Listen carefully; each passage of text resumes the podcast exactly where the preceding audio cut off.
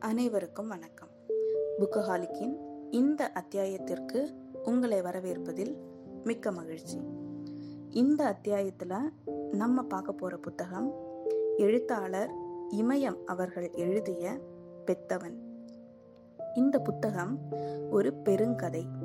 இந்த கதையில் வர்ற கதாபாத்திரங்கள் நாம் அனுதினமும் சந்திக்கிற யாரையாவது ஒருத்தரை ஞாபகப்படுத்துகிற மாதிரியான கதாபாத்திரங்கள். இதுல வர்ற பிடிவாதக்காரியான பாக்கியம். தன்னோட காதலுக்காக எந்த அளவுக்கும் ஆபத்தை சந்திக்க அதை நேரிட காத்திருக்கும் பாக்கியம். இந்த பாக்கியத்தின் அம்மா சாமியம்மா அப்பா பழனி. பாக்கியத்தோட சகோதரி செல்வராணி. பாக்கியத்தோட பாட்டி துளசி. இவங்க எல்லோரையும் சேர்த்து இவங்க கூட இருக்கிற அந்த ஊர் மக்கள். சாதிவெறி மட்டுமே ஊறி போய் மனித பற்றே இல்லாமல் சாதியை காப்பாற்ற எந்த எல்லைக்கும் செல்ல துணியும் இந்த மக்களின் கதைதான் இந்த பெத்தவன். இந்த பெத்தவன் கதை சாதிய கட்டமைப்பால கண்கள் இருக்க கட்டப்பட்ட ஒரு கூட்டம் மனிதர்களை பற்றிய கதை. இதற்கு நடுவுல தன்னோட காதலுக்காக அல்லாடும் பாக்கியமும் தன் பெற்ற பிள்ளையை சாவிலிருந்து காப்பாற்ற துடிக்கும் பெற்றோரின் அந்த அல்லலும் சேர்ந்து ஒரு கனத்த இதயத்துடன் இந்த கதையை நம்மளை படிக்க வைக்குது. எவ்வளவு பெரிய கொடுமைகளையும் மூணு வருஷத்துக்கும் மேல பாக்கியம் தாங்கிக்கிறா அவளோட காதலுக்காக. ஊராரோட மானம் சாதி சனத்தோட கோபம் இது எல்லாத்துக்கும் அஞ்சி தான் பெத்த மகளையே ஒரு கட்டத்துல பலி கொடுக்க நினைக்கிற பாக்கியத்தின் அப்பா பழனி பாக்கியத்தோட அம்மா சாமி அம்மா. உடன் பிறந்தவள் செத்து போயிருவாளோன்னு கலங்கி நிற்கிற பாக்கியத்தோட சகோதரி செல்வராணி.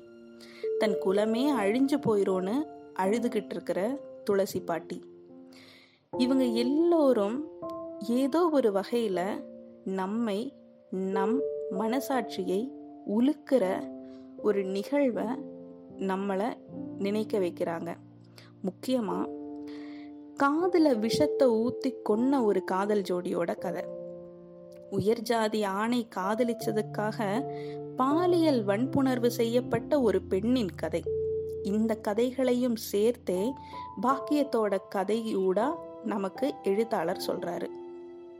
இந்த கதைகளை முழுசா படிச்சு முடிக்கும் போது நம் கண்களில் கண்ணீர் வராமல் இருந்தால்தான் அதிசயம்.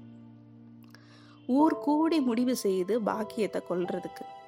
கடைசி நிமிஷத்துல எப்படியாவது தன் மகளோட உயிரை காப்பாத்தி ஊரை விட்டே அனுப்பி வச்சிடணும்னு ஊருக்கு பயந்து திருட்டுத்தனமா தன் மகளை ஊரை விட்டு அனுப்பி வைக்கிற பழனி ஊரோட ஏச்சுக்கு பயந்து விஷம் குடித்து தற்கொலை செஞ்சுக்கிறாரு. சாதிய கட்டமைப்பாலையும் இந்த சாதிய அவலத்தாலையும் இறந்து போன கொல்லப்பட்ட தற்கொலை செய்து கொண்டவர்களின் பட்டியல்ல பழனியும் சேர்ந்துக்கிட்டாரு இனி என்ன நடக்கும் அப்படின்றது நமக்கு தெரியாது. ஆனா சாதியத்திற்கு பலியான வரிசையில பழனியோட சேர்ந்து அந்த குடும்பமும் இனி அந்த ஊராரால் சேர்த்து வைக்கப்படுமோ அப்படின்ற ஒரு பயம் மட்டும் இந்த கதையை படித்து முடிக்கும் போது தொற்றிக்கொள்ளுது. இந்த சமூகத்தோட இழிவை ரத்தமும் சதையுமா நம் கண்களில் கண்ணீர் முட்ட படிக்க வைக்கிறார் எழுத்தாளர் இமயம். இந்த புத்தகம் பெத்தவன் அனைவரும் படிக்க வேண்டிய ஒரு சமூக புனைவு பெருங்கதை. நன்றி.